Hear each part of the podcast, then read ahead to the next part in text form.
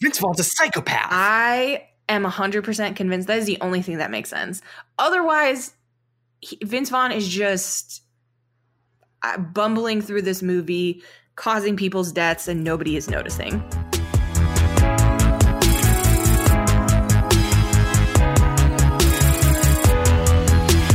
Hey everyone, welcome to Adapted for Your Viewing. My name is David, and I watch too many movies. And my name is Amanda, and I read too many books.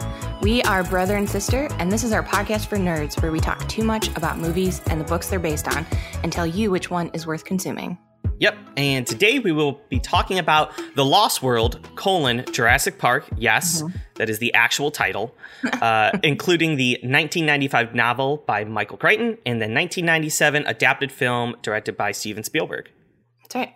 Uh, we're assuming you're familiar, but in case you need it, here is the 60 second summary. Uh, so, the setups and the plots for this movie and book, despite them being a direct adaptation, are surprisingly super different.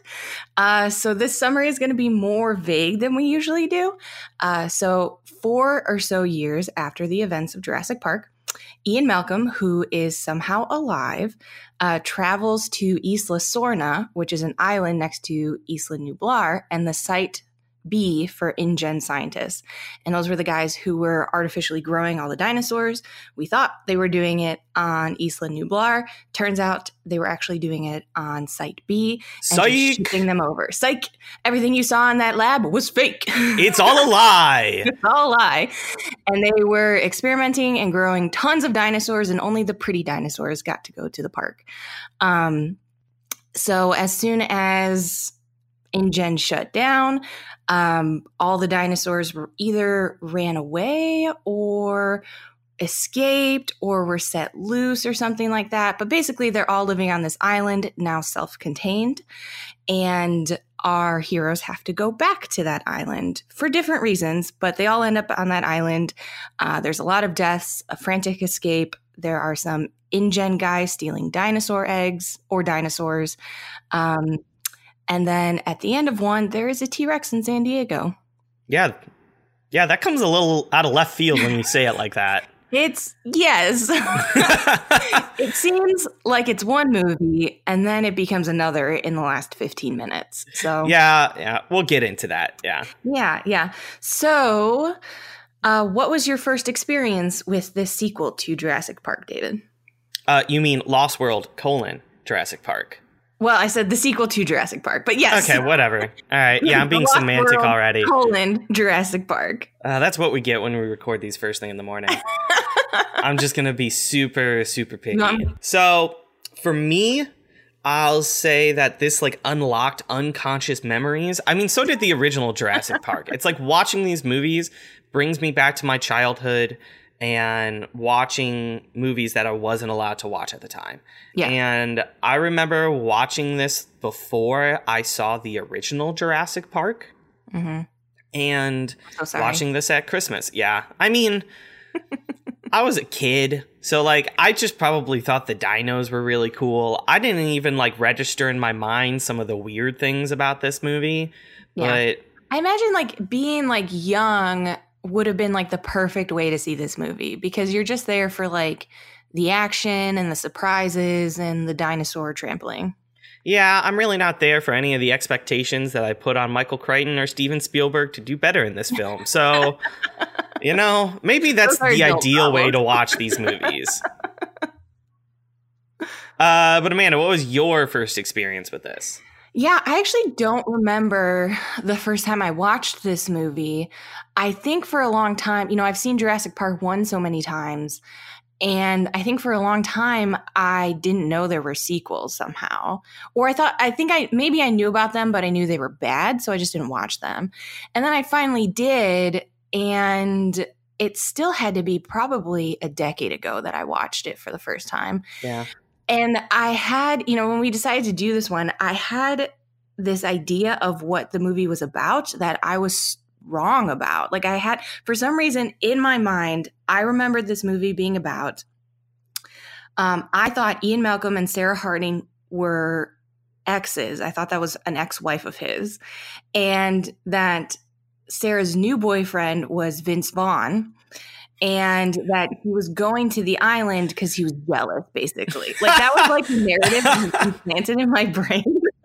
Maybe it was like your uh, like high school brain creating a love triangle where there it might have been. One. I don't know. I don't know how I got that in my head because then when I rewatched it, uh, I mean, we read the book and I was like, oh, none of this is in there. They're actually together. And then I started watching the movie and in the beginning she is his actual like he she's his girlfriend actively like they're in an active relationship. And so i was like well maybe i don't i must have been totally off. And then i started watching i'm like no, I get it from like the body. Maybe I wasn't paying attention to the dialogue, but I was paying attention to the body language of everybody on screen, and that's where I got it from. you know, Vince Vaughn is just like one of those people that if you don't pay attention to, he will steal your girl, and Apparently. you got to pay like attention. He definitely, he was definitely trying to do that on this movie. I, it's funny you say that because I believe that Steven Spielberg brought Vince Vaughn in just because he watched him in Swingers. Yeah. Uh, so. So maybe yeah, he's just coming it. right like hot off his swingers performance. Maybe Steven Spielberg directed him. He's like, more swingers. Not enough swingers. Yeah. So uh are you ready for some book facts? Yeah, I'm already talking about some movie facts, so why yeah. don't you give me some I'm book in. facts? Uh, so, The Lost World was the only book sequel that Michael Crichton ever wrote before he died in 2008. Um, and he was super reluctant to write a sequel at all, but did so because everybody loved Jurassic Park so much. You know, the book came out around the same time as the movie, so there was a ton of demand for a sequel.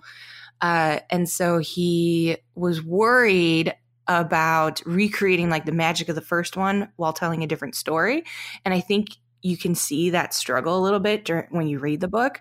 Um, but he he went through it and he was he didn't write another one, so maybe that's why. I mean, you can tell when reading this. Yeah, he uh, he did kill off Ian Malcolm, like decidedly. I know that we talked about it, and we were like, "Did he die?" Yes, he did die. Yes, he died. And yes, officially, he absolutely died in the story. And so he just decided to bring him back. He really wanted Ian Malcolm back for the second book. He's like, "I can't do this without Ian," and so he just brought him back. And there's like a first chapter in the book where he's just like, "Yep, he's alive." He he was dead, but now he's alive. yeah, he was just like, I don't feel like explaining this to you guys. Just yeah. like wave my magic wand. I make a picture in my head. Yes, it, it is real. Just believe it. Yes, and it's a. I thought it would bother me, but it is actually kind of a funny like meta joke in there in the beginning before like everybody was doing that. So hats off to Michael Crichton. He made it work.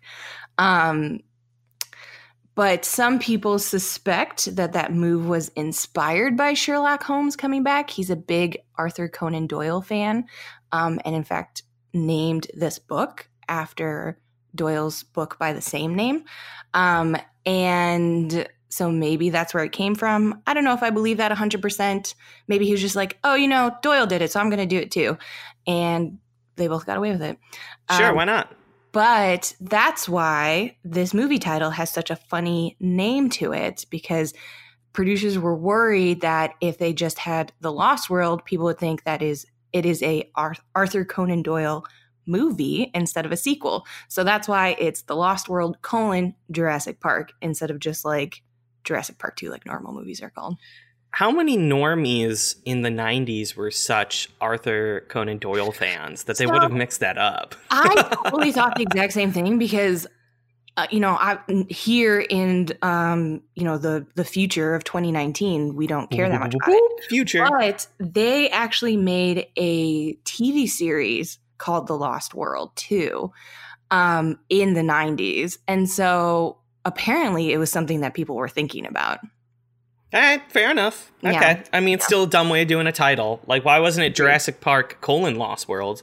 That why would make the other way a little around? bit. Of, I think because they thought of it last minute. It feels like a last minute tack on. yeah, probably. I can believe it. Yeah. It's funny that you say he uh, like was inspired by Sherlock Holmes because I can't see Ian Malcolm as Sherlock Holmes. It's like comparing in my yes like movie and TV show brain. It's like comparing Jeff Goldblum to Benedict Cumberbatch. I was just going to say like, that. Yes, it's just two completely different people. I don't know. I wouldn't be super surprised if Benedict Bumbly Batch could do a really good Jeff Goldblum Im- impression.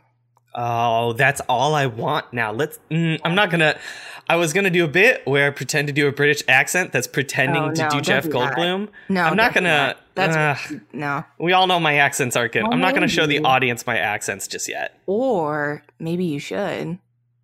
Okay, I'm gonna move on to movie facts now. so, just like Michael Crichton, Steven Spielberg doesn't do a lot of sequels. He's not a big fan of sequels, just doesn't do them very much. The only other time he's ever done one was Indiana Jones, and it worked out for like two of them and didn't work out for one of them.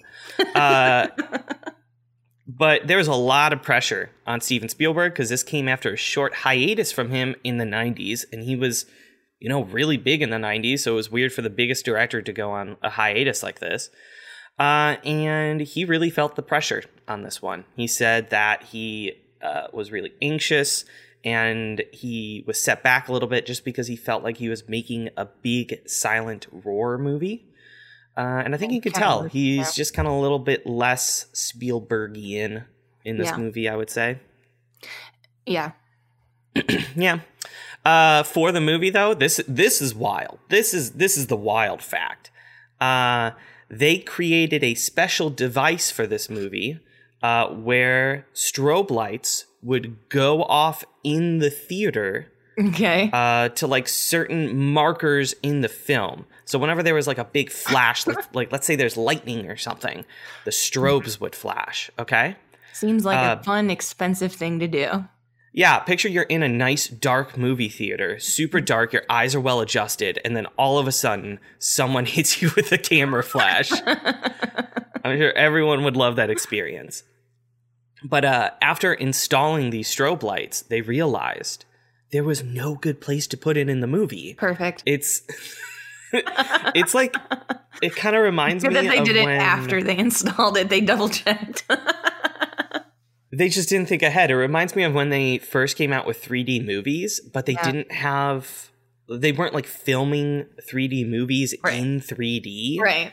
And so it was So they had like, to have like really gimmicky things where things were reaching out at the screen to you. It yeah, it's like twice. Do you remember oh, what is a Spy Kids movie? It was the Spy Kids 3D movie. I do specifically remember seeing that in 3D. It happened quite a thinking lot. it was the hottest trash. Even when you were like 12 and that was supposed to be your jam? yeah, it was not. Is it because you were secretly all about Shark Boy and Lava Girl and that was the only movie you were going to give your heart to? I mean, yeah. I mean, why would you give Uh, your heart to anything else? Yeah, obviously. Uh, last movie fact, and this is one that actually gets me riled up. Uh, the screenwriter David Koepp or Kep. I don't know, know, why this gets you riled up. This cracks me It- up. It gets me so riled up. Mhm. Okay. While writing the script, he had a fan letter attached to his computer screen from a child that told him that the movie waited too long to show dinosaurs. That they wanted dinosaurs right away. The movie waited too long. Mhm. Uh, this is terrible advice. like he took this advice to heart when applying it to this movie. Yeah. And David Koepp, you're a grown adult. You went to college for screenwriting. Don't take screenwriting advice from a child. Uh, I don't know why this gets me upset. It's just like, I don't know why David Cap- because I heard that fact and I was like, "Aw, he wants to make sure that you know he's appeasing his young audience and doing it for them because it can be a grind or whatever." And you're like, "Screw you, screw you, Yes. do a better job." it's because, first of all, that first movie wasn't for kids. It just wasn't. Like, it kind of was. it terrified me. Yeah, I don't true. know. It wasn't for young But- kids. But it's like he just like he was like what was good about the first movie what if i threw it all away to take advice from a child yeah. the child was wrong Yeah. amanda the child was wrong Okay, let's talk. Let's actually talk about this story. So, um, David, what did you think about the story overall? yeah overall both for the movie and for the book it was just less enjoyable for me and i think it has to do with two main reasons for me i think the characters although there are some good ones you know there's some good new characters that i enjoyed a recurring one that i really loved but i can't remember the character traits for like half of these characters so they're just less interesting overall And I felt like it just had less to say. I, I think the first uh, book and movie was, had such a clear message in what it was trying to tell the audience, yeah. Whereas this, as Steven Spielberg said it, it felt like a big silent roar movie and book, mm-hmm.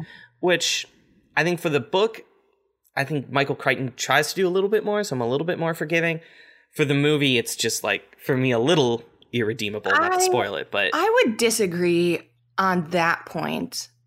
Um, I think it's definitely like I don't know if it's a successful sequel. I think in especially today when so many things have a sequel, I think we've gotten more critical of sequels and we want very specific things from them.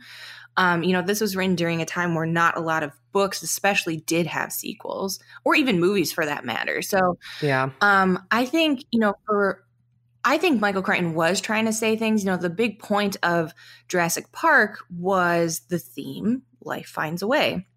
You know, it's said a whole bunch of times. That's kind of what all the tension is based around. And in the second one, he's really talking from the basically the first page to the last page. Um, you know, if life finds a way, then why do species go extinct? What causes that? And I think that's just like it's too you know, life finds a way is something that's very easy for us as like in our everyday lives. Like it speaks to like our humanity in a way. Whereas yeah. like the question of extinction doesn't super do that. It's a little bit more like scientific. It's not something that we like experience regularly. And so I think it was it was a more it was a more muddled point that he was making. Yes, I could see how the movie producers would be reluctant to yeah. install a theme that was basically like, why do we all die in the yeah, end? Not, it's a little bit of a a bummer. Yeah, not the like family friendly action adventure that they had the first time. yeah. Now saying that, I like still did love a lot of the action in both. Mm-hmm. The way I like to look at it is the original Jurassic Park, both movie and book, is like the movie Alien okay?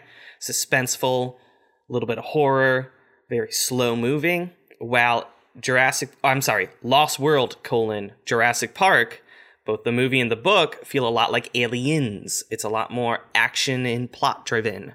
And there's nothing wrong with that. Mm-hmm. I just think that they didn't play into those genre tropes and embrace it as much as they should have. I get that.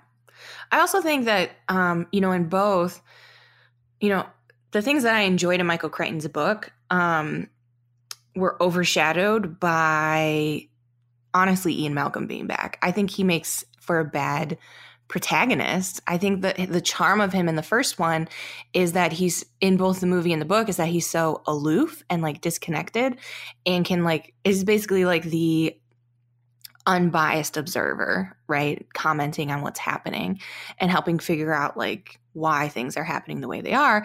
And Michael Crichton tries to like repeat that in the second one, and it's less effective because he is the only main character. We don't have like an Alan Grant to kind of fall back on to be like the heart of the book.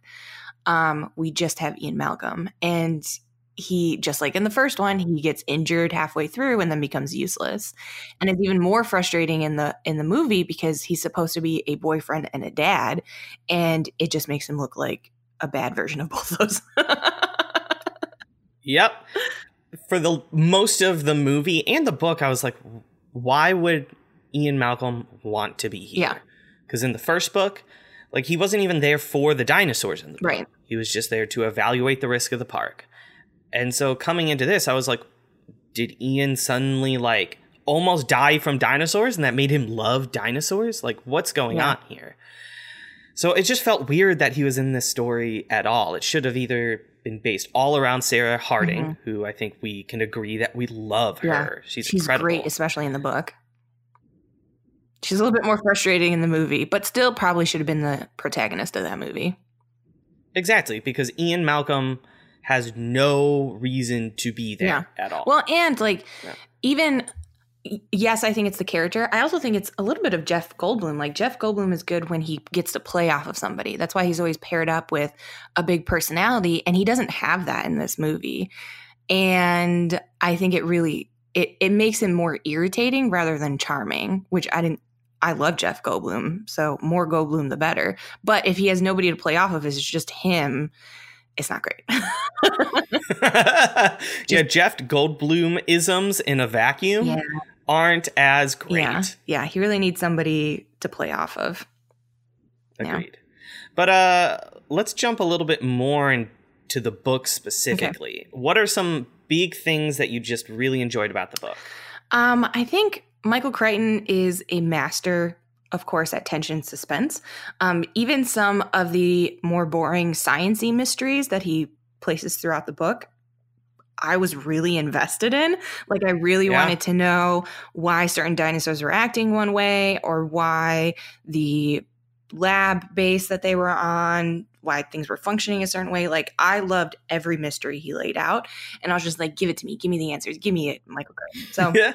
I think he did really good. There was tons of very tense scenes throughout um, throughout the book. You know, they set up this premise where they're on this island, and there's is essentially it's Jurassic Park 1 but without the fences. So at any time the dinosaurs can come out. And so he does a good job of them being there for I think a day and a half or something like that, where basically they mm-hmm. they fall into like a sense of security where they're like, okay, if we just stay in these areas, we'll be safe. If we just stay in this hideaway tent in the trees, we'll be totally safe.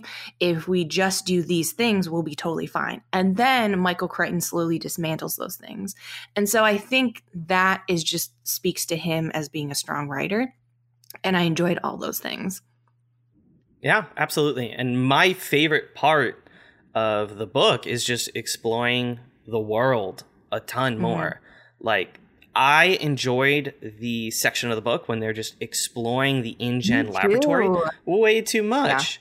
Yeah. Uh, even though it was essentially like everything we told you in the last book in the lab was a lie, mm-hmm. it made like the hatchery part of the book like a little weird because it's like why yeah, would you have so many eggs show, there? But whatever. But yeah.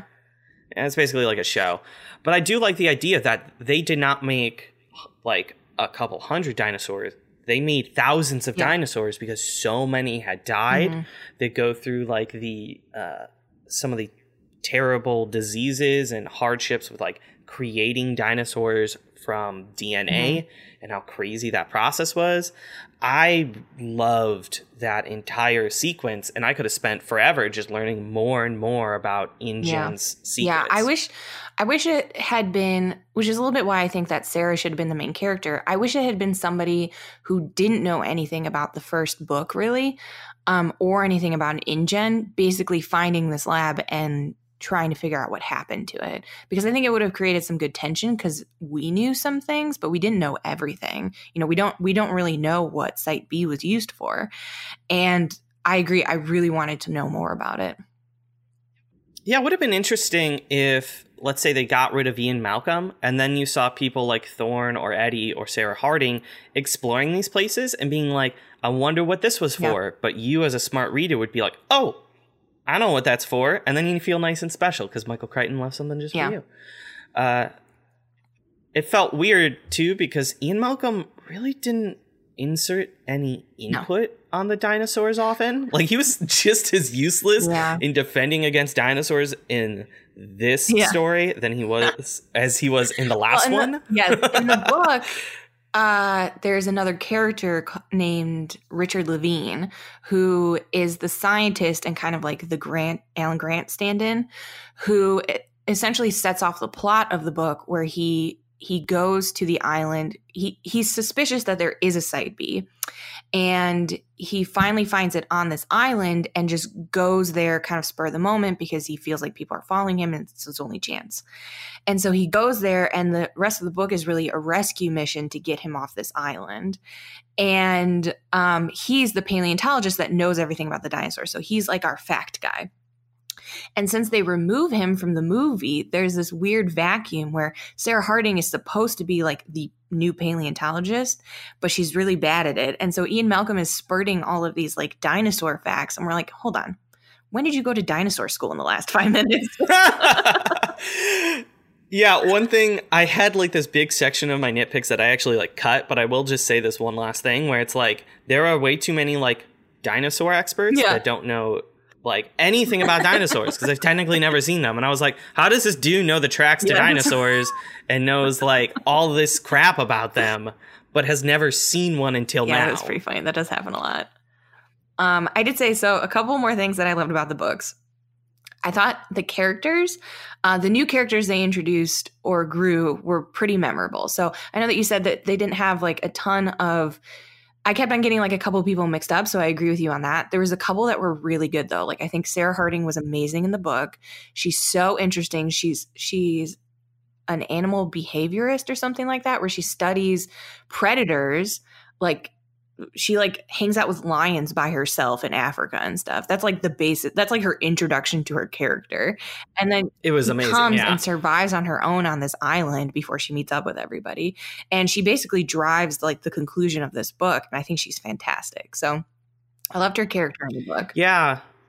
She's like a weird mix of Tom Cruise and MacGyver. Absolutely, yes. and it was like her scenes originally i was very bored of them because i'm like why are we stepping away from the dinosaurs to follow this Yeah. chick and then she ended up having a way more interesting action-packed story than everybody else She was like a the Furiosa version of in Jurassic Park, like that character. oh my gosh what if charlize theron did this That would have been very good. oh That would have been why did you say very, that very good. oh my gosh that's all i want now Amanda. later. Yeah, yeah, yeah. Um, Ugh, i was so satisfied with julianne moore until you said that she Julianne Moore did a fair job, and even like I knew Julianne Moore played her in the movie. So even when I was reading the book, because I haven't read it, this was the first time I read it.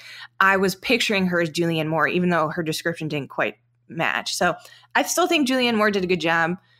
Part of me does kind of wish Charlize Theron did. the job. yeah, that's It would have all I want. different. It would have had to have been a very different movie, though. Yeah. It would have. Um, so Sarah was great. Dodgson in the book is such a good villain. It's it's so satisfying when he dies because he's so evil from like he's he's super Yeah. evil. He's super irredeemable. I love that they brought him back. You know, he was like casually mentioned as being like this evil right, scientist the guy in the last he was the book. guy who met with um oh my gosh, what is his name? Nedry. Nedry, thank you. Uh, he met with Nedry to pay him off in the first book, and there's one mention of him basically being willing to experiment on people without their knowledge, and that's all that we get from him in the first book. And then he comes back, he sweeps into this book like like Cruella de Vil, and he is the worst person that you've ever met. He's the evilest of evil people. He's the only character that was uh, besides Ian Malcolm that was really brought back from the first book, and they he did a Yeah, great job uh, expanding uh, He much I mean, he's pretty one note evil, but he's the type of one note evil that I like to anytime see. he because there's a bunch of times where he like goes unconscious and then he comes back and you're like oh shoot Dodgson's still alive anytime his his chapters came up the like the hairs on the back of my neck stood up and i was like i was ready for whatever was going to happen next He was fantastic. Yeah. There was one scene too that i wanted to mention before we move on to the movie that i wish they had put in the movie. And there's this great scene where um, they're chasing these raptors on a motorbike. Um, and even though it was a little bit goof, like the setup is kind of goofy because they're chasing this kid who's like stuck in a cage that the raptors have stolen and it's this really goofy like basketball scene kind of. It, it's a very strange like goose Yes. chase through the forest and it at first it felt out of place for me but as the scene developed Yeah. it- Yeah, it so there's there's one party better. that goes after the kid, and Sarah Harding and Kelly, the girl in there, um, who's not Ian Malcolm's daughter in the book, um, they are on a motorbike chasing down the raptors, and Kelly has to shoot the raptors in order to bring it down to get like a key from them. And there's this part where the raptor chomps down on her gun and she shoots it in the back of the neck, and it's so good. And I wish they would have put it in the movie. no, that scene was incredible, and uh, the last hundred Yeah. Of this novel good. are just action packed. I loved it, and made me realize, you know, Michael Crichton knew that this book was going to be turned into a Mhm. movie. Definitely. And I think there are very clear things, especially in the beginning and the middle of the book, that they could have cut or could have fast forward. But he he he did the thing for Sp- Steven Spielberg again, where he made the scene for him, and all he had to do was shoot Yeah. it. It was right there in front of him, and he didn't. And one of those scenes for me was the Velociraptor scene where they're attacking the like treehouse hidey Yeah. hole up top, and then there was that cage at the bottom. I love that scene because Eddie's death was super brutal. Yeah, that's where Eddie dies, which is one of the more memorable parts of the book for me. Yeah, and it was super shocking because it was the first time a quote unquote good guy died. Yeah. And so it was shocking. good. Yeah, for being good. And then uh it's just it, it kind of did a callback to the last movie too, where it was going into these velociraptors like ability to not only think quick, but also to like physically jump really high and attack them. And then there's there was the suspense when what was the boy's name? Um Arby. Arby falls off the hidey hole and Mhm. you think he's dead. And whenever Michael Crichton leaves it ambiguous on whether or not a kid dies, you freak out. Yeah. and that scene, that scene just, I wanted it to be shot so bad. I wanted to be Yeah, shot I know. bad. Even yeah. I like I understand some of the okay. I understand some of the changes they made to the movie. I wish they would have been a little bit more true to the book because the book is very exciting. The last half of the book is super exciting. He just purposely wrote it for a movie because he just knew Yeah. it. And it's just Yeah. frustrating to see the screenwriter, especially because he took screenwriting advice from a child, just not take any of that into account. So that's all about the book. What did you think of the movie? Okay, so there's a lot that I don't like about this Okay. movie. What did you? Okay, no, no, no. Let's let's boil it down. What did you? Because I know we will spend the last half of this this Yes. podcast episode basically ripping this movie apart because it's something else. What did you enjoy about the movie? Okay. So the raptor attack in the grass, I mean that's that is considered like one of the most classic scenes. Uh you know, same as the rain scene with the trailer, classic scene, classic Spielberg tension. It's like one of those moments that you remember, oh yeah, Steven Spielberg is an incredible director that knows how to direct a slow-paced, uh, thoughtful action sequence. I will say that the raptor attack is a lot shorter than I remember. Yeah, I noticed that too. For some reason, I thought it was longer or drawn out or like a scene on itself because it cuts between different things as that scene is happening, which I think cuts some of the tension.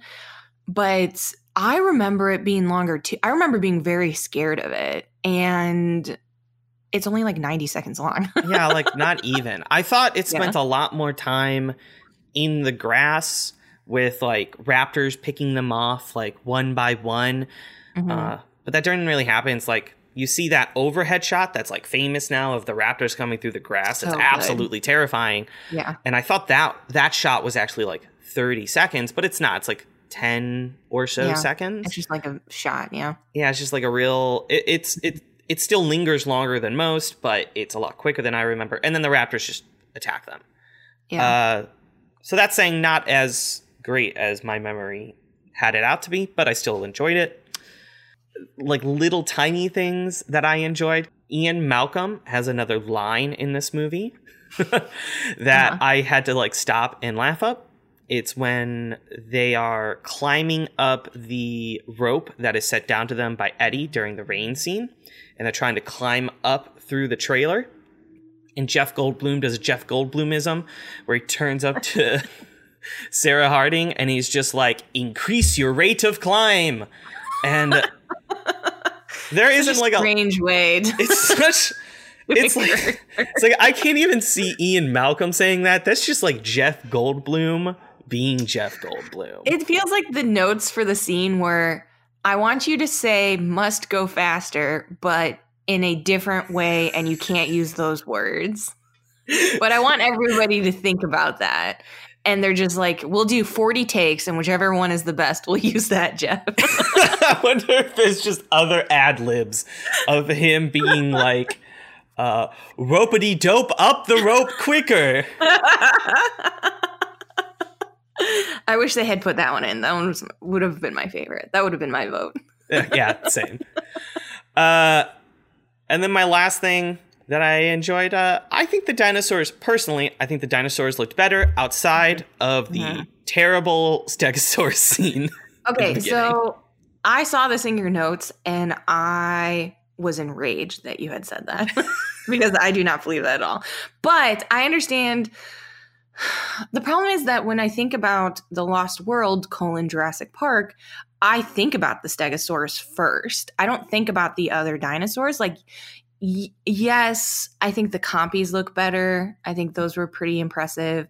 I think some of the T Rex is okay. I feel like we see too much of the T Rex. Maybe that's the problem.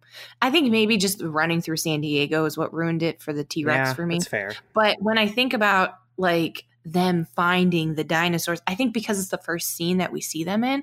You know, the first scene we see them in Jurassic Park are the Brontosauruses like reaching up for leaves and that's such a good scene. And then the first one in this one is is the stegosaurus is hanging out by the river and we get the cgi and then sarah harding for some reason goes up to the babies and we get like a puppet muppets version of the cgi and it's very bad and very different and it's very jarring. And so i think it that impression it just sits in my mind much more than the rest of it. Yeah, and I think it's because the differences between puppetry and CGI, specifically in that scene, was mm-hmm. bad. Because in certain parts, it's great. Like the compy scene, that first compy that you see in the opening scene is yeah. a puppet. And then it breaks out to CGI. And honestly, it's a little hard to tell. Yes, I would agree with that. Because I actually, that's one of my favorite scenes. So I wrote down, you know, a couple of scenes that I loved from this movie despite what this movie is, one of the scenes that I really loved is actually that opening scene. And it's a scene that they took from the first movie. Uh, where the little girl finds a compy on the beach and then gets attacked. And I really like, I think it's a really strong opening. And I think the dinosaurs looked really good in it. Yeah. I I, th- I do think the dinosaurs look good, but I just disagree. I just disagree on the scene, and I think it's just like the scene. it's just like a combination of one, the rich parents we're too rich, and it's just like. That. I love that Muffy and Bernard Richardson are on a cruise somewhere, and they're like, they're like, Reginald, take us, take us to that island and cook us up some lobster.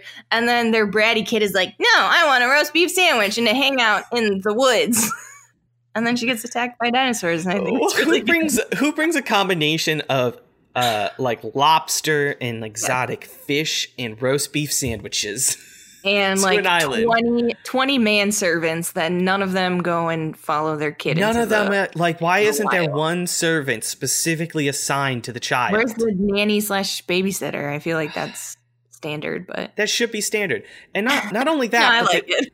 when the kid gets attacked by the compy, my first instinct would be to drop the sandwich and run. That's yeah. it. They want the sandwich. They clearly yeah. want the sandwich. No, Give I think the they want her because I think she drops a piece though, doesn't she? And they don't really go for it. They're just like, man, I want to gnaw on you. She holds on to that sandwich for way too long though. okay, like my yes. first instinct would be like, oh, weird, weird ass lizard coming at me. Here's my Sammy. Let me run. Yeah, but I anytime I see something like that, I'm like, oh, this is just movie tension. I guess so, so. but I, I, still get mad at the child. I'm like, first of all, that roast beef sandwich doesn't make sense that there that it's there, and two, just drop the Sammy girl, just drop it. I still think I think it set up the tension really nicely for the movie. So I'm glad that they put it in. I'm glad they used it. It was the way the first book opened up, and so it was it was a nice callback for me. I liked that, and I liked. um I can I can feel you disagreeing. We're gonna move past that point, David. I'll I'll make my sighs less audible. um, I liked uh in the movie the new Muldoon, who I kept calling him. His name is Roland Tembo, and he's like he's helping them hunt for dinosaurs on the island. Um, he's like a game hunter, and his big goal is to hunt down the male T Rex, even though the female T Rex is bigger and would be a bigger prize, but whatever. Um, and he is like he is the only character that has a character arc in this movie which i loved. He like he's like all about hunting and then he understands the cost of hunting and like living such a like such a cutthroat life. And then he retires at the end and he walks into the distance with a tear that falls down his cheek for his assistant sesh lover who has died by raptors. Yes but okay we're gonna disagree on all of our likes for the film, except for the Raptor so much, I don't thing. care. I think I think in terms of like a Muldoon replacement, he did fine. Uh, but I have just like weird problems with him. One, why did you think you could take down a T Rex with a with like shotgun? two bullets? Yeah, with a double barrel shotgun, my dude. You're gonna need a lot more than that. He's not a paleontologist. He's just a hunter. Maybe that's but, his lucky gun. I guess, but okay, but, but, he does have the best line in the movie, which is when they're they're looking to set up camp, and he's talking to Ludlow. Um, he says, uh, he's like, let's just Ludlow's like, let's just set up here because he's a dumb bad guy, and uh, Tembo I wrote this down. Tembo says carnivores carnivores hunt on game trails. Do you want to set up a base camp or a buffet? And I thought that was such a good line. So I am he won me over with that line. He won me over with his character arc. I felt for him when AJ died. So I loved him. I loved his addition. Yeah, but the thing is is he's I I of all characters that should have died, it made sense for him to die. He was the he was the I evil like big I, game hunter. Yeah, when I started watching the movie, I was like, "Oh, this is one of the guys that die," because I was trying to guess who's going to die from the beginning, and he doesn't. And I like that surprise. I had assumed also that he was going to die. Agree so- to disagree. I'm gonna get that. I'm gonna get to more of that in my nitpicks. Um, and then there are some things in this movie that are, you know, those are things that are genuinely good. There are some things that are very, very bad. And there's some things that are so bad that they become good. And one of those is my favorite scene that I will always laugh at every single time is when the InGen guys have set up a midnight teleconference with the people back at home for some As reason. you do. As you do. Wait and a second. Quick pause on the timeline for that yeah. teleconference. Uh-huh. It's like daytime by them, but it's nighttime. Yeah, at, I don't know. And it, the time difference is only like two hours, guys. Yeah, maybe. Yeah, because they're literally like off the coast of Costa Rica, and which I is Central Time which is Central Time, and I assume they were talking to people in San Diego, which is just Pacific but for some reason it feels like night and day. But maybe they were talking to like investors in China or something like that. Who knows? Whatever. But they have this board meeting, this teleconferencing board meeting that's fantastically 90s and terrible. And Ludlow is going around basically like, this is why we're going to make tons of money and we're in charge of everything. And then a Triceratops busts in and kills everybody. And it's so good. it it's just so comes out time. of nowhere. it comes out of nowhere and it's wonderful. And I rewound it three times to watch it over again because I enjoyed it every single time. And it has the Triceratops has the best comedic timing of anybody in this movie. oh, it's it. perfect. Yeah. My favorite part about that scene too is like the random dig on the San Diego Chargers. Yes. because he's Ludlow is basically like, you know, uh, San Diego is always known for its exotic animals. We have the San Diego Zoo we have the San Diego Aquarium and we have the San Diego Chargers. It was it was like a a weird dig that you didn't know if it's because he hates the Chargers or because he loves the Chargers. So it was a little bit confusing. You couldn't tell if he was being genuine or not. It's like, does he really think the San Diego Chargers are good or something? Yeah, I also think it's hard for us because in 2019 we have an idea of who the Chargers are, but this was like you know many moons ago so i don't know what people in the 90s thought about the chargers and if they feel the same as we do today about them i don't know. All i it's it, whatever. It's the san diego chargers. Um okay so for you between the movie and the book now that you've consumed both of them what were the most jarring or surprising changes that they decided to make when adapting this? For me, it's Richard Levine just not being present. You know, we touched on this earlier, but his character drove so much of actual story and plot in the book. And him missing in the movie felt like the movie defaulted to some of the beats that it had in the last movie. It so quickly went from you know, we're on this island to observe animals to a survival story. It just like went quickly into that because as soon as the Triceratops busts through that meeting, it now becomes a story of survival rather than uh, Richard Levine trying to observe these animals or figure out the mystery of the uh, of the book. Yeah, there is a switch in the book like that where it stops being like a scientific observation to being hunted by these animals. but because and I wrote I wrote the same thing down too where it doesn't feel like the tension exists enough in the movie because in the book there's a very uh, like it's very gradual but because they had a sense to, they had a chance to get comfortable they the moment they start getting like hunted is very tense and scary. Whereas that never really happens in the movie. They're always just like like they're hunting and they got like those goofy cars that have like little seats that pop out and they got these like sticks with hooks on them. Like, yeah, they spent a lot of time on those dumbass cars too, where they're yeah. just like. Yeah, it looked very uncomfortable to hunt in. I don't know if people actually use those hunting, but it looked super uncomfortable and super yeah. dangerous. It looked like if you went dangerous. through like a narrow like trees, like it'd be very difficult to drive next to trees with those. it felt like if the driver hit a single bump, that yeah, dude was flying out of his seat. Yes. Yeah. I don't know why they wouldn't have to be honest, I don't know why they wouldn't have just four wheelers. I feel like that would be much easier to hunt people on. But anyway. Wow. Yeah, the the hunting stuff didn't really do it. I thought it was much more interesting that Dodgson was just trying to steal eggs in order because because he was working for a different company. He was working for Biosyn in the book. And so, like, I had forgotten that those hunters were InGen guys trying to basically take over the company. I thought they were separate. This, I think this is why I always think that InGen are the bad guys because they like they are the bad guys in so many of the movies. I forget yeah. that that's Hammond's company, and I I always think that they're two separate companies. Same. So it's, it's yeah, it's always confusing. It is confusing. Yeah, so I felt a lot of the tension was deflated, um, like you said, because Levine is gone. Um, he also just would have brought this, I think, comedic relief that Jeff Goldblum could have played off of. Agreed. Because there you know, uh, such a big part of the original Jurassic Park was the ideological fight between Hammond and Ian Malcolm. And I mm-hmm. think with uh, Richard not being there, it gave even less of a reason why Ian would be there. Yeah. And some of that fighting, which was so interesting in the book, for me at least, was mm-hmm. just completely absent in the movies. Well, and the, the whole premise of the movie, which we haven't even really mentioned yet because it's so like meh, um, was that Hammond wants these scientists, basically like the cat's out of the bag about this island, and he wants a handful of scientists to go and catalog all of the dinosaurs there. And then at the same time, InGen guys are there to capture dinosaurs to put them in a zoo in San Diego. And it's just like, it doesn't feel like. It doesn't feel like those two things are like opposed enough. No, they're not. It also feels like such a strange thing for Hammond to be like, go and do this when like five minutes ago he was like, let's make money.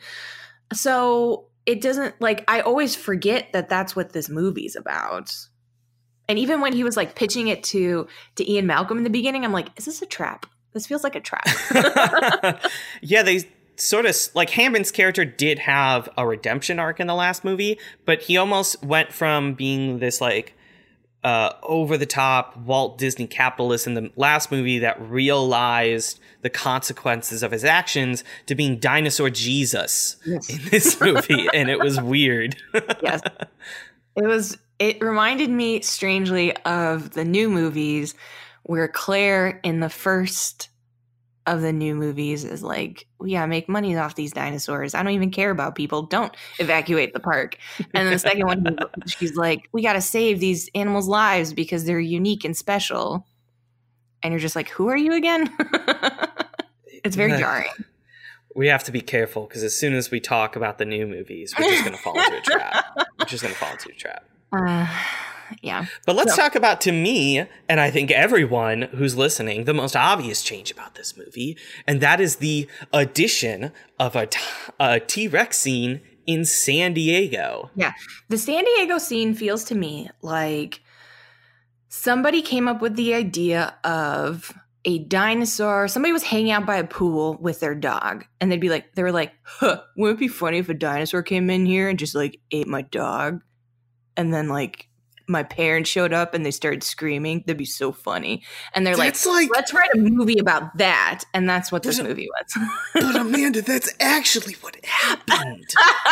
Steven Spielberg was like in his hotel in Hawaii, looked out into the pool, and said, "What if a dinosaur was there?" And that's where like the addition of this scene as came soon from. as soon as I saw that scene while I was watching it, I was like, "Oh, that's what they wanted to have happen in this movie." That's all they want. The whole part where like the little kid gets out of bed and is like, "Mom and Dad, there's a dinosaur in the backyard," and then he like pushes them, and the parents are fighting like a '90s couple, and then they see it, and then they start screaming and pee their pants, and then run away. I was like, "That's that's what they wanted. This that's what that's what all the commercials were for this movie." yeah, I kind of want to go back and watch a trailer now. if that was like a big part of the movie, I guarantee you, it's definitely in the trailer. I think the most frustrating part about the San Diego scene is that the movie's over. Like it's just it's over, Yeah, guys. point, Like they got off like the main struggle of the story was getting off this island. Yeah. And they even had like Muldoon be resolved. You know, uh, Malcolm and Sarah seem to be closer together. Ian seems to have a better relationship with his daughter, maybe, after, you know, going through life and death situations, I guess. got his and didn't let Tembo get his prize. you know, all of that. Like everything seems resolved. Completely resolved, And- yes. And then there's just a T Rex scene. And it doesn't make any sense why Ian is there, why Sarah is there. It doesn't even make sense how a T Rex got off the damn boat and killed everybody. Yeah, it's very confusing why like there's a part in the chase where like the police show up and then they just drive away. And I'm like, wouldn't you guys have at least like I don't know, like animal control or something? Like what happens when uh animal gets out loose from the zoo? You guys just run away until somebody else comes and deals with it. Well, like, what? Ha- like, first of all, like, let's say it got out totally. A T Rex is huge. It's Yeah. ginormous. It'd How can it get in all the little nooks and crannies of the boat? There's Wow. yeah. like may, what if some dude was just like sleeping in his room or you know how could they get into the captain's chamber without very breaking it or destroying it completely That's a very good point. no, Like- okay. So my favorite part of the entire San Diego scene is I have two of them. So the first one is when before the boat shows up in San Diego, it's nighttime. They're having a nighttime press conference, which is their favorite thing to do, and they're all like. They're all like, we have this dangerous animal coming from another country. Let's get all the press together before we even like transfer it to like a livable habitat, just like you do when you own a business Mhm. and um they're all standing in like the command center for like the docks or whatever and you see the sonar radar thing and the boat is speeding at top speed towards them and they're like Shh, boat boat slow down. Boat can you hear us and they're like i don't think they can hear us they, they keep, they're coming to boat boat can you hear us you're coming straight at us top speed you're not slowing down you're like five feet away from us I don't think I don't think they can. What's going on? They they must have they must be in the toilet or something. Bo, Bo, can you slow down, please? Mm. And then they all just stand there, and then the boat crashes into them and kills them all. Why, bill get off the toilet bill i know you're in there come on bill get out Bill, that's Come not on, don't funny. do- bill don't do this to us again come on bill Get back to the co- uh, controls. Is is just the most. Why you guys work there for your lives? Why would you stand there and let yourself get killed by this boat? And then Ludlow, the big bad guy of the movie, is the only one who knows what's happening and so he starts running away very quickly in like the 2 seconds before the boat hits totally fine. He gets up later. Totally fine from the wreckage. Amazing. Makes a zero. Also ludlow i didn't think about this until now. He like gets up like way later. Like as if he was knocked out and then came back to Yeah. in like No two blood, or three totally hours. No blood. Completely fine. Yeah. Whatever. So my my second favorite part is when they when Sarah and Ian bust into the InGen place and yell at two guards basically to get the baby T Rex. And they're like, if we just take the baby T Rex back to the boat, the big T Rex will follow it and will stay in the boat and we can just push it off gently back into the ocean. And they are driving their car and the T Rex is chasing them, actively chasing them. And they're like, oh, we just have to go past this, this warehouse. to the other side. And so they drive through it. And Sarah Harding's like, do you think we lost him? Do you think the T Rex is still coming? And then the T Rex like busts through the wall and breaks it down. I'm like, you haven't seen the T Rex for 10 seconds, Sarah. Where do you think it went? It's following you. so those two were my two favorites. And then they do it, and then it's the end. Of that yeah, one thing that I I don't know if I love or not because I was watching it and I laughed, but the more I think about it, the weirder I feel about it is like the entire scene when the T Rex is like running through the town of San Diego, which looks honestly doesn't look like San Diego. It looks like a it small. Doesn't. It like, looks like a suburb. Town. Yeah, it looks like some suburb. Whatever. Uh, Maybe that's what San Diego looks like. Sorry, San sorry, Diego. San Diego. We don't know what, what you look like. I don't know. You're a city. I feel like if they wanted to do it in a big city, they should have done it with like like a noticeable monument behind. I had this weird memory where I thought it took place in New York. I thought I for sure thought it took place in New York. Maybe we're thinking of a different movie. Maybe we're thinking of Godzilla. With speaking of speaking of Godzilla, there's like a part in the movie where the T Rex is going through town, and there's all these like weird, like yeah. tongue in cheek jokes. There's one. It made me roll my eyes every single time they did. Yeah, it. there's one where like you know some Japanese people are running away. It looks like Godzilla. Ha ha ha. Uh-huh. Uh, there's another scene that like I think I think back now and I actually kind of laugh, but there's like this weird brutal scene where the screenwriter David uh, Koepp, who we have been brutally tearing apart this entire time. It's like this weird scene where he just gets eaten trying to get into a blockbuster. And like now I laugh because I think he messed up with his movie. But also like why is this included? Why is this here? It is very point like the T Rex doesn't kill anybody, but he specifically stops at Blockbuster to tear this one guy apart. yes. Okay, so now that we've talked about many, many things that have happened in both movie and the book, what was your favorite death of Lost World colon Jurassic Park? So, uh, honestly, there isn't a lot of movie or. okay, I'm going to give one from the book, and I'm going to give one from the movie. So I feel like we might have the same favorites. So go ahead. I think I think so. Uh, for the movie, actually, it's going to be um, uh, it's going to be like a really weird offhanded death and it kind of it kind of made me laugh and that's why and it's when they are hiding in the waterfall and the weird hippie scientist is with them i guess. in the movie like it made me it made me laugh i guess. Like again i don't really like a lot of the deaths in the movie to be honest. Yeah. Uh, but this one was just like one that made me giggle i guess.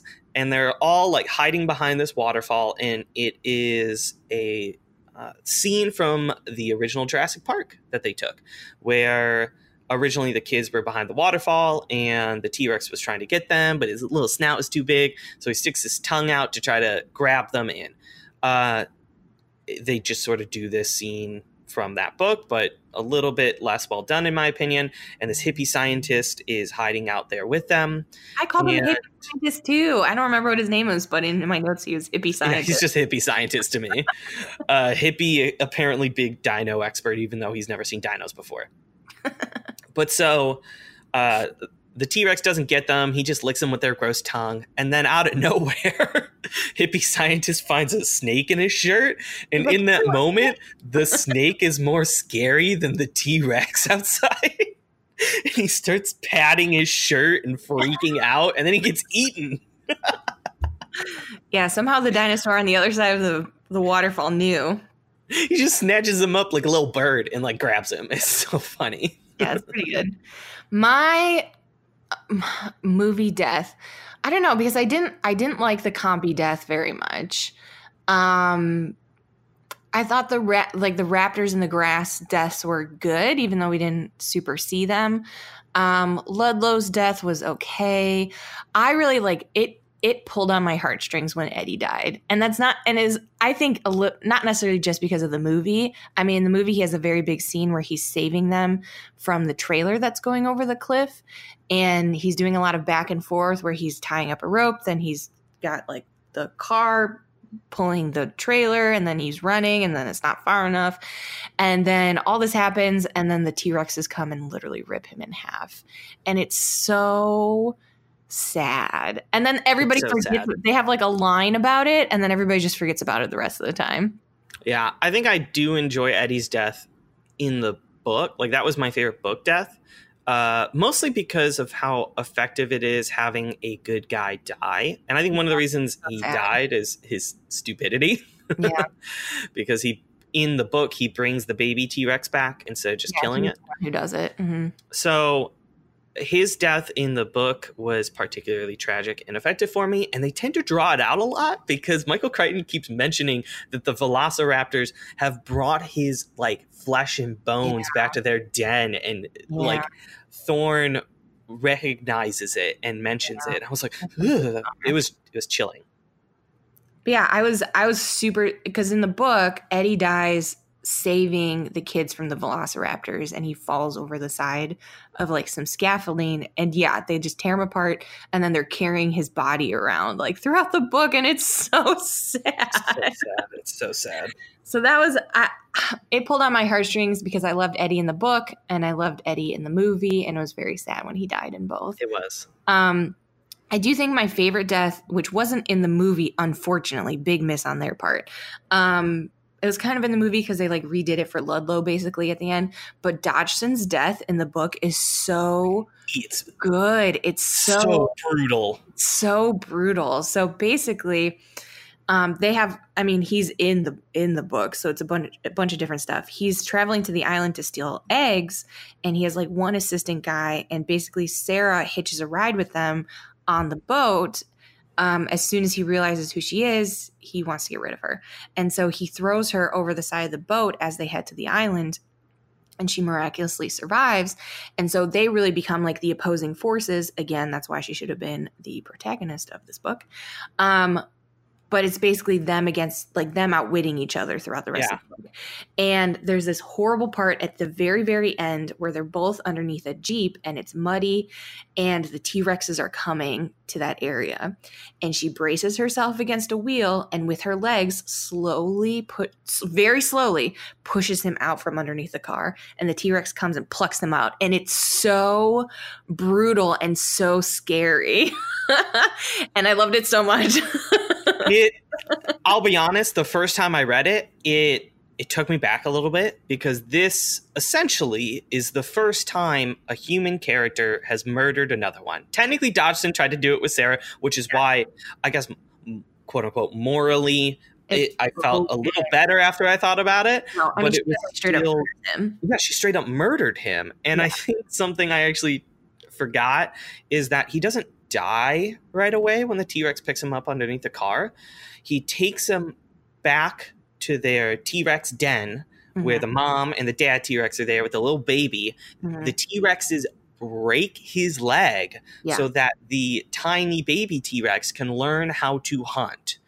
And it's also like uh, Michael Crichton set that up earlier. Like he mentioned, T Rex is training their young, yes. and then he becomes that later. Oh, it was so. and then didn't like when they were stealing the T Rex eggs. Correct me if I'm wrong, but didn't Dodgson? Isn't he the one who stepped on the baby T Rex and broke its leg too? Am I correct here? Was that no? That was the other character. Okay. Well, he's basically like the cause of. It's like this really interesting, like nature parallel, like nature parallel hunter prey thing between them. Because for the first part dodgson is the hunter and then the second part he very clearly becomes the prey. It was it was so brutal and slow brutal. and terrifying. Yeah and i loved it.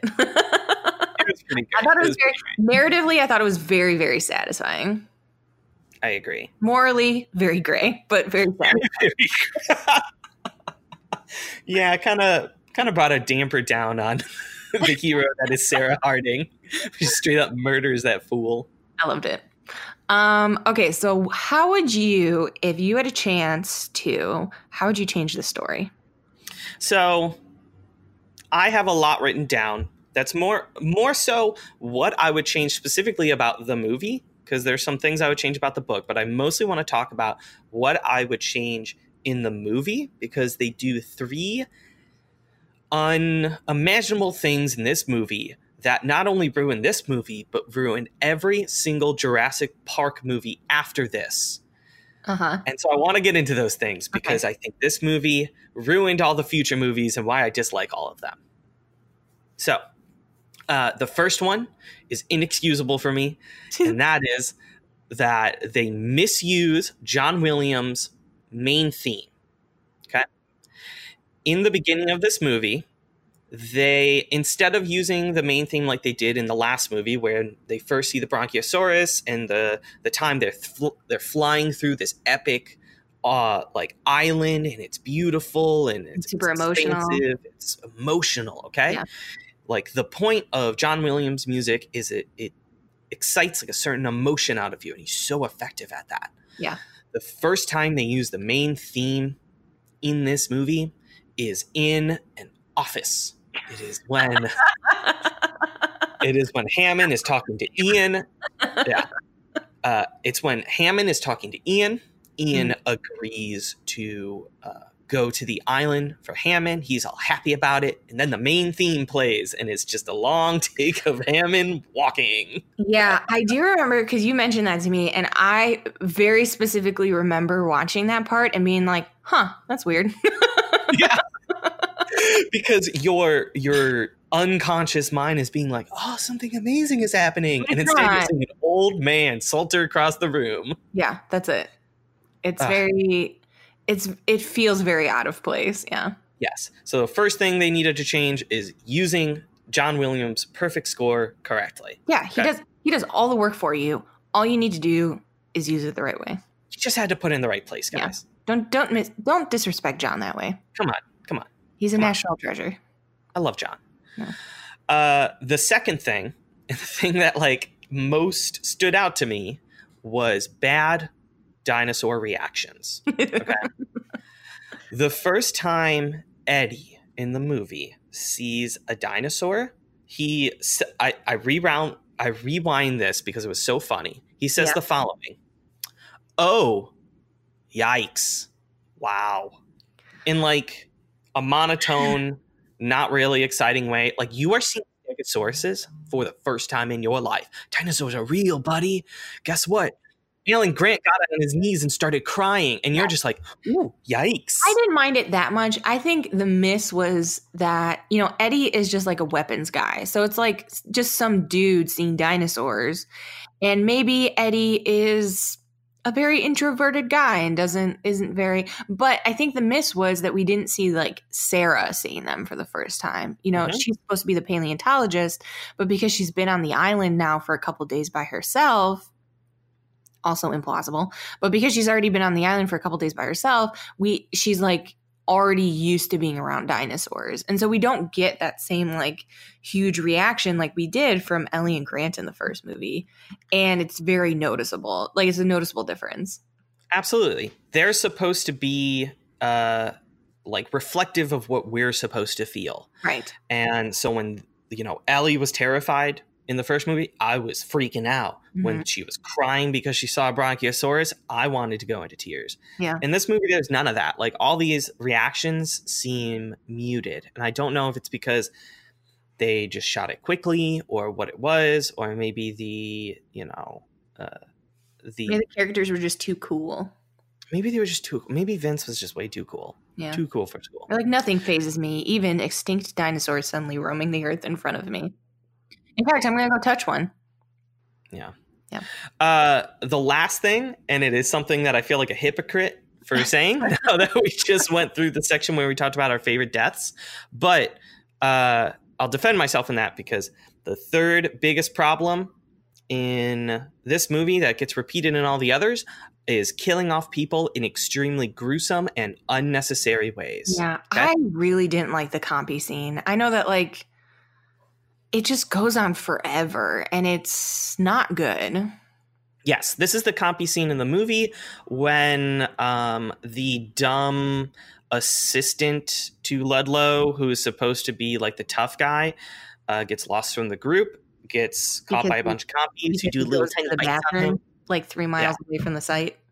And asked the dude who very clearly wasn't paying attention to him to pay attention to him, Yeah. even though there's hundreds of other people in this forest who could pay attention to him.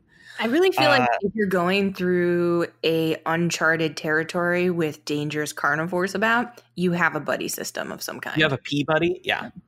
Yeah, he should have a pee buddy. Yeah. Uh, also, dude, you're peeing. You don't need to like go to the back part of the woods to pee. Maybe he's uh, really private. I mean, mm, fine, whatever. uh, but in the movies, they've started this trend of just killing people in very gruesome ways that reminds me of like a Saw movie or something. yeah, it's like Eddie.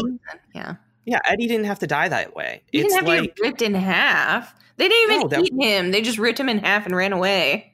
It was super gruesome. It was unnecessary. And I think it's because in the first movie, it's like all of the funny deaths are kind of callbacks to Gennaro dying on the toilet. It's like, ha ha ha, that was a good laugh. Yeah. Uh, he was a coward. He gets to die in a very humiliating way. Cool.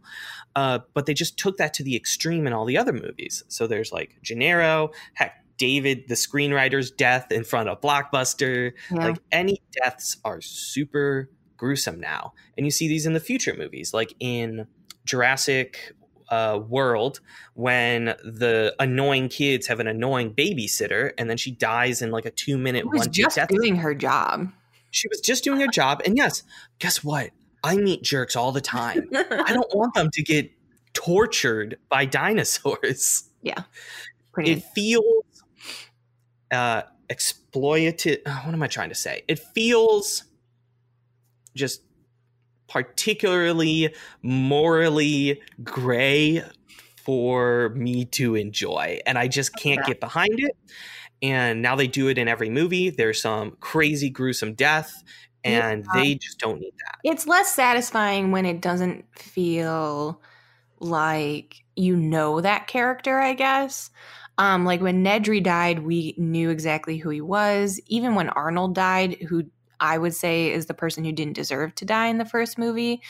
Um you feel his death because you kind of know who he is. At least you know like a handful of characteristics about him enough to care about him. And i feel like that doesn't happen anywhere past that first movie. Right. Yeah, and in the first movie too, when someone dies, I would say the only one that may not apply to is Arnold. I'd say it applies to in the book, but it doesn't apply to in the movie. Mhm. For example, when Muldoon dies in the first movie, it's because he's outsmarted by these velociraptors which is very satisfying. And it's a very satisfying scene. It's like, oh dang, Mhm. clever girl, you're right. Yeah. He's dead. Yeah, So I would get rid of the gruesome and unnecessary deaths because they take me out of the movie and make me feel like a psychopath for enjoying. I get that. Um, so it was it was hard for me to think about how I would change the story.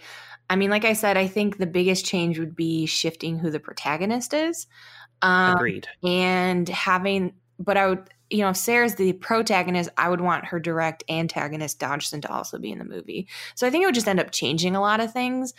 Um, and like we've said, we kind of we kind of get why they didn't go with like the theme of extinction.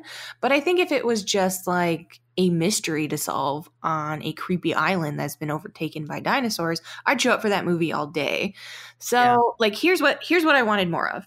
I wanted more investigating the abandoned lab. I wanted dinosaurs that seemed harmless that were really hunting people. I wanted clever ways of hiding from dinosaurs and more mystery. If we had more of that, I would have enjoyed both the movie and the book better. Um, and here are things I wanted less of. San Diego.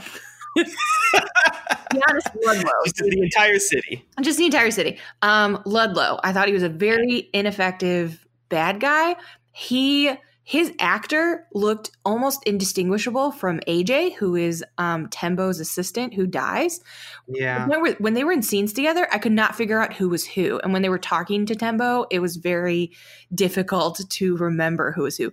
Um, AJ is is has a darker complexion, and that's pretty much the only difference between them. and it is very slight, and they are in the dark a lot, so it was very difficult for me to tell them the difference. Um, I wanted less of telling people not to interact with dinosaurs and then touching dinosaurs. That happened so often and it made me mad. Sarah Harding is an idiot. A little bit. There's this. I lost my mind when she had blood, T Rex blood, all over her.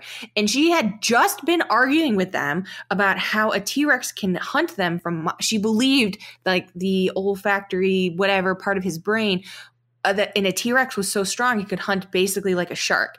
A shark hunts people through blood and water from miles away. So why wouldn't you wash all the blood off of your shirt, Sarah? Just kept it there. You guys yeah. walk past like five streams. Just leave leave the vest behind, Sarah. You're not even using the pocket.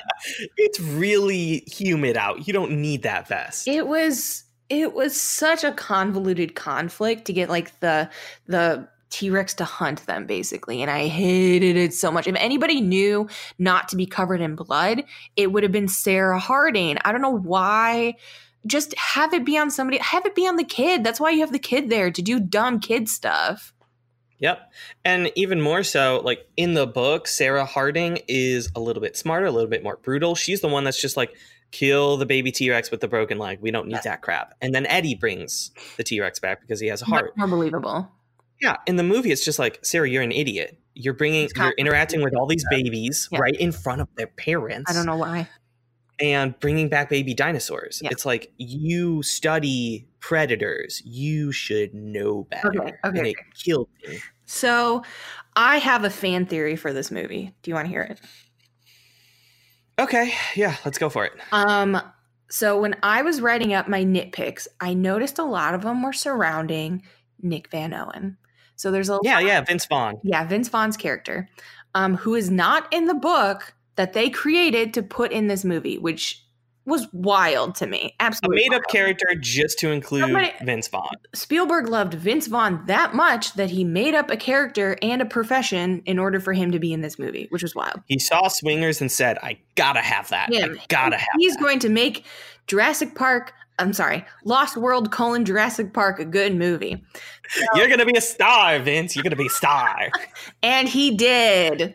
Um, so there's a whole bunch of stuff with him. He claims not to know he is taking pictures of dinosaurs until he sees one, which is wild.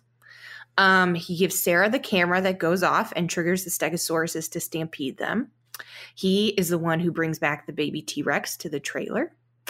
Um, he also gets them to go to the campsite and release all the dinosaurs that kills everybody and gets rid of the one uh, satellite that actually works to get them off the island. Okay. Uh, he doesn't answer the phone when Ian Malcolm is calling them about the T Rex coming to the trailer. Drove me crazy. Which is crazy. Uh, who would be calling you guys? It's not spam, it's important. Hi, this uh, we need to talk about your life insurance. Okay, whatever. Um, he takes the bullet out of the gun so Tembo can't shoot the T Rex when it attacks their camp later. Um, he leads them all into the raptor infested lab. Um, and then something interesting happens. He just disappears from the movie. And then all these murders happen on the boat that is blamed on the T Rex, but the T Rex couldn't have really done it. What are you trying to say here, Amanda? Here is my theory. Nick okay. Van Owen is not a cinematographer. He's bad at it anyway. There's no way he's doing it. Also, why would you bring impossible? It's crazy. He is not a cinematographer. He is working with Hammond because Hammond okay. is secretly a serial killer. That's a theory I had from the first movie. Okay. and Nick Van Owen is his protege. And so John Hammond was too sick to go to this island to murder more people in this movie. And so he sent in his stead his protege, Nick Van Owen, who came to the island to kill as many people as humanly possible before leaving it. And he did it. He killed so many. Oh, no. Amanda. Mm-hmm. He's basically a Sith apprentice, isn't he? Sith apprentice. John Hammond's a Sith Lord. Yep. He's the Sith apprentice, and he brought the camera to give Hammond photographic proof that he killed people. Yep. Amanda. That's exactly. Oh my gosh. because Vince Vaughn's a psychopath. I am 100% convinced that is the only thing that makes sense. Otherwise, he, Vince Vaughn is just uh, bumbling through this movie, causing people's deaths, and nobody is noticing.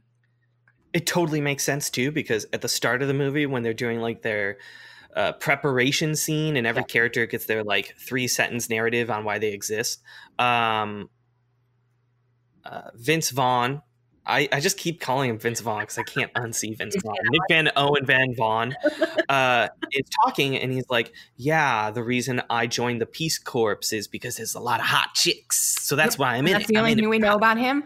Slash, he's a psychopath. yeah. So he like people. very clearly states one thing. Yes. He is he is in it for himself. And then later in the movie, his character completely changes. He does. He's trying to save the T Rex. Yeah. He's trying to be a, a preservationist or whatever. It, and here he is secretly killing people. It mirrors the change that Hammond pretends to make from being a entrepreneur and a businessman in the first movie to being a conservationist in the second movie. And it's almost like he's saying whatever he has to in order to get people to his murder island, which he does successfully. It makes so much times. sense. It makes so much sense. Yeah. What if what if they took John Williams' score, put it in a minor key over that scene in the office, yeah. and then everything would become much more ominous I and was, suspicious? I cannot tell you. I was so convinced that Hammond was lying to Ian in the first scene because it doesn't it didn't make any sense. So I'm like, obviously, this is a trick. And the quote trick that the movie wants you to believe it is, is that unbeknownst to Hammond, he got Sarah Harding, Ian's girlfriend, to go there without Ian knowing. Mm, but is that really, or is he trying to murder more people again and he just wants them to team up with Nick Van Owen? Yeah, Vince Van Dan Duke Van Owen. Owen, dude. Vince Van Owen. Yeah, the murderer of Lost World, colon Jurassic Park. This is basically Silence of the Lambs now. Did, okay. Did you notice? Did crazy. you notice Vince's killer instinct the first time you watched this movie? Uh, no, but every single nitpick you had, I did write down, and I thought I had notes that uh, Vince Vaughn uh, is an idiot, but I still like him because he's Vince Vaughn. But maybe that's his that's how he gets psychopath yeah. killer charm. Yeah. That's just supposed to get you in a false sense of security before he comes like, up behind you can... and pushes you conveniently into the T Rex's mouth. There you go. Hey, I I can trust this guy. He's just Vince Vaughn. He handed me this gun. Oh wait, this gun is empty and a T Rex is coming straight for my face. So yeah, I could trust Fred Claus. Who couldn't? Who would? Tr- oh no, wait. Who wouldn't trust a uh, little Fred Claus? He's so nice. He's so he's so he's, he's so, so enjoyable. Oh wait, what are you doing over there? Why are you releasing the Triceratops? Fred Claus, what are you doing? Is it to maybe kill as many people at this campsite as humanly possible? Why, yes. Did he also set up conveniently a bunch of gasoline canisters throughout the camp so, so, it could seem like everything was oh, blowing up? Yes, absolutely. That and I am convinced he is the one on that boat. There's no way that a T-Rex snuck into like the captain's cockpit to like kill that guy and then place his hands back onto the wheel. That is a Nick Van Owen move right there. His signature move, leave arms about. Anytime you see arms just dismembered from a body, that is Nick Van Owen's signature. That's why they're so I feel, in this movie. I feel like you have now given us a new watching experience for all the bad Jurassic Park movies, where if you find an uh, a hand not attached to a body, like in the captain's seat or on that convenient like button background somewhere. yeah, yeah, he's just like in the background chopping hands off and pushing people in di- into dinos. Yep. You're right. He is he is he is complete chaos. I agree with that. Uh, so David, would you recommend people read this book, The Lost World? Um yes, with a asterisk that you read the last book and you really wanted to jump into the world again. It like I said, it is not as uh, um, theme heavy, doesn't have as much to say as the first novel. And, you know, the first novel, you're just going to love much more. It also doesn't start on the cliffhanger that they had yeah. in the first book, which is a little disappointing. But it is fun to explore the world again. Some of the new characters were very interesting and fun to explore. And the last 100 pages is an action filled crazy fest that I really enjoyed. So yeah. I would say if you wanted more, go for it. Check this book out. Yeah. I do remember because we read these literally back to back and ending Jurassic Park, they were like, you know, there's this great scene where where Grant is talking to um, the guys in charge, like the the medical people who are taking care of them, and they're basically like, the dinosaurs have gotten loose to the other islands. And I was like, oh, shoot, that's going to be the next book. They're going to be hunting dinosaurs. And then you get to the next book, and it's like the first 20% of it, it's just them talking and going to like school and like something like bad guys are like kind of like watching them but it doesn't feel very threatening yet yeah it, the plot sort of meanders, it meanders a little bit yeah and so i do kind of wish it just started up again where it left off but also it was still a fun read and in the end i you know as soon as you get to the point where they're on the island you read through it very quickly. Yeah. So, Amanda, would you recommend watching this movie?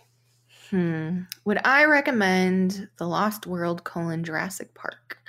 I I think maybe. I think it it it has its place. So it's not a complete trash movie that I would never watch again. Um, I do think like watching it by yourself immediately after Jurassic Park 1, you noticed you notice kind of like the inconsistencies or it feels a little disappointing after what a great experience Jurassic Park 1 is.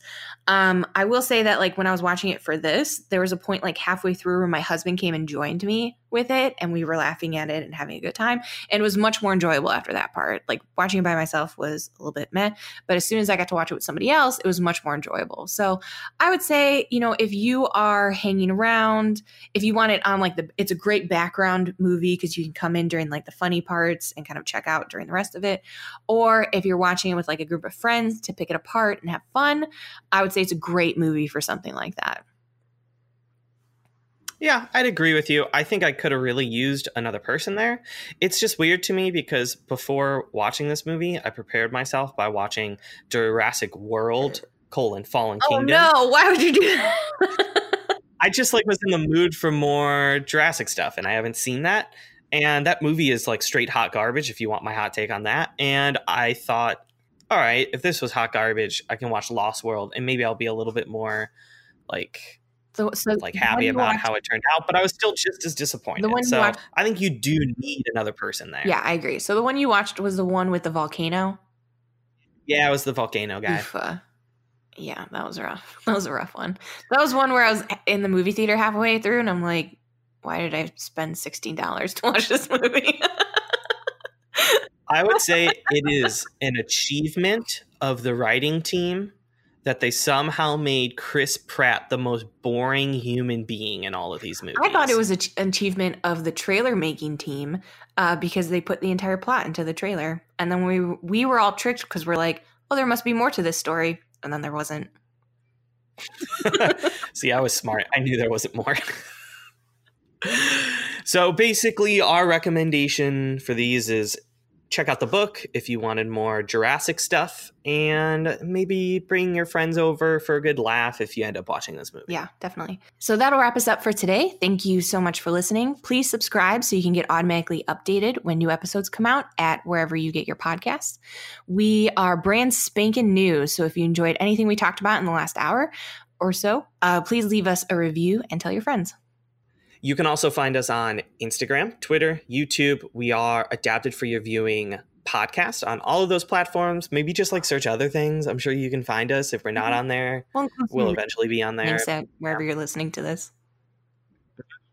You can also send us suggestions on what we should talk about by shooting us an email at stuff at adaptedforyourviewingpodcast.com. Yep. Uh, so, David, what are we consuming next? Yep, it's my pick still. Yeah. So I am going to pick something that I've always wanted to read, and that is High Fidelity.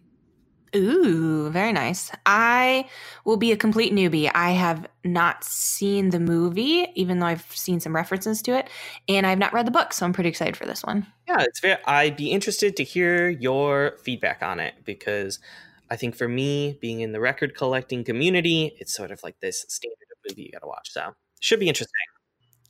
So tune in next time to hear all about how we rate that adaptation. Until then, uh, don't forget never leave your Triceratops without a babysitter while you are Skyping your boss in the next room. Yeah, maybe just remember to not have nighttime teleconferences in the middle of the jungle when you're surrounded by dinosaurs. That's probably a good idea. Um, always remember to uh, answer the phone when you're doing surgery on a baby T Rex always keep your eyes on Vince Vaughn. You never know what that dude's going to do. Eyes, that's a good one. Always keep your eyes on Vince Vaughn. Yeah. Um, always remember don't make popcorn over an open fire. Put your crackle away before you go to bed. always remember to lock the dinosaur extra tight when you're on the boat.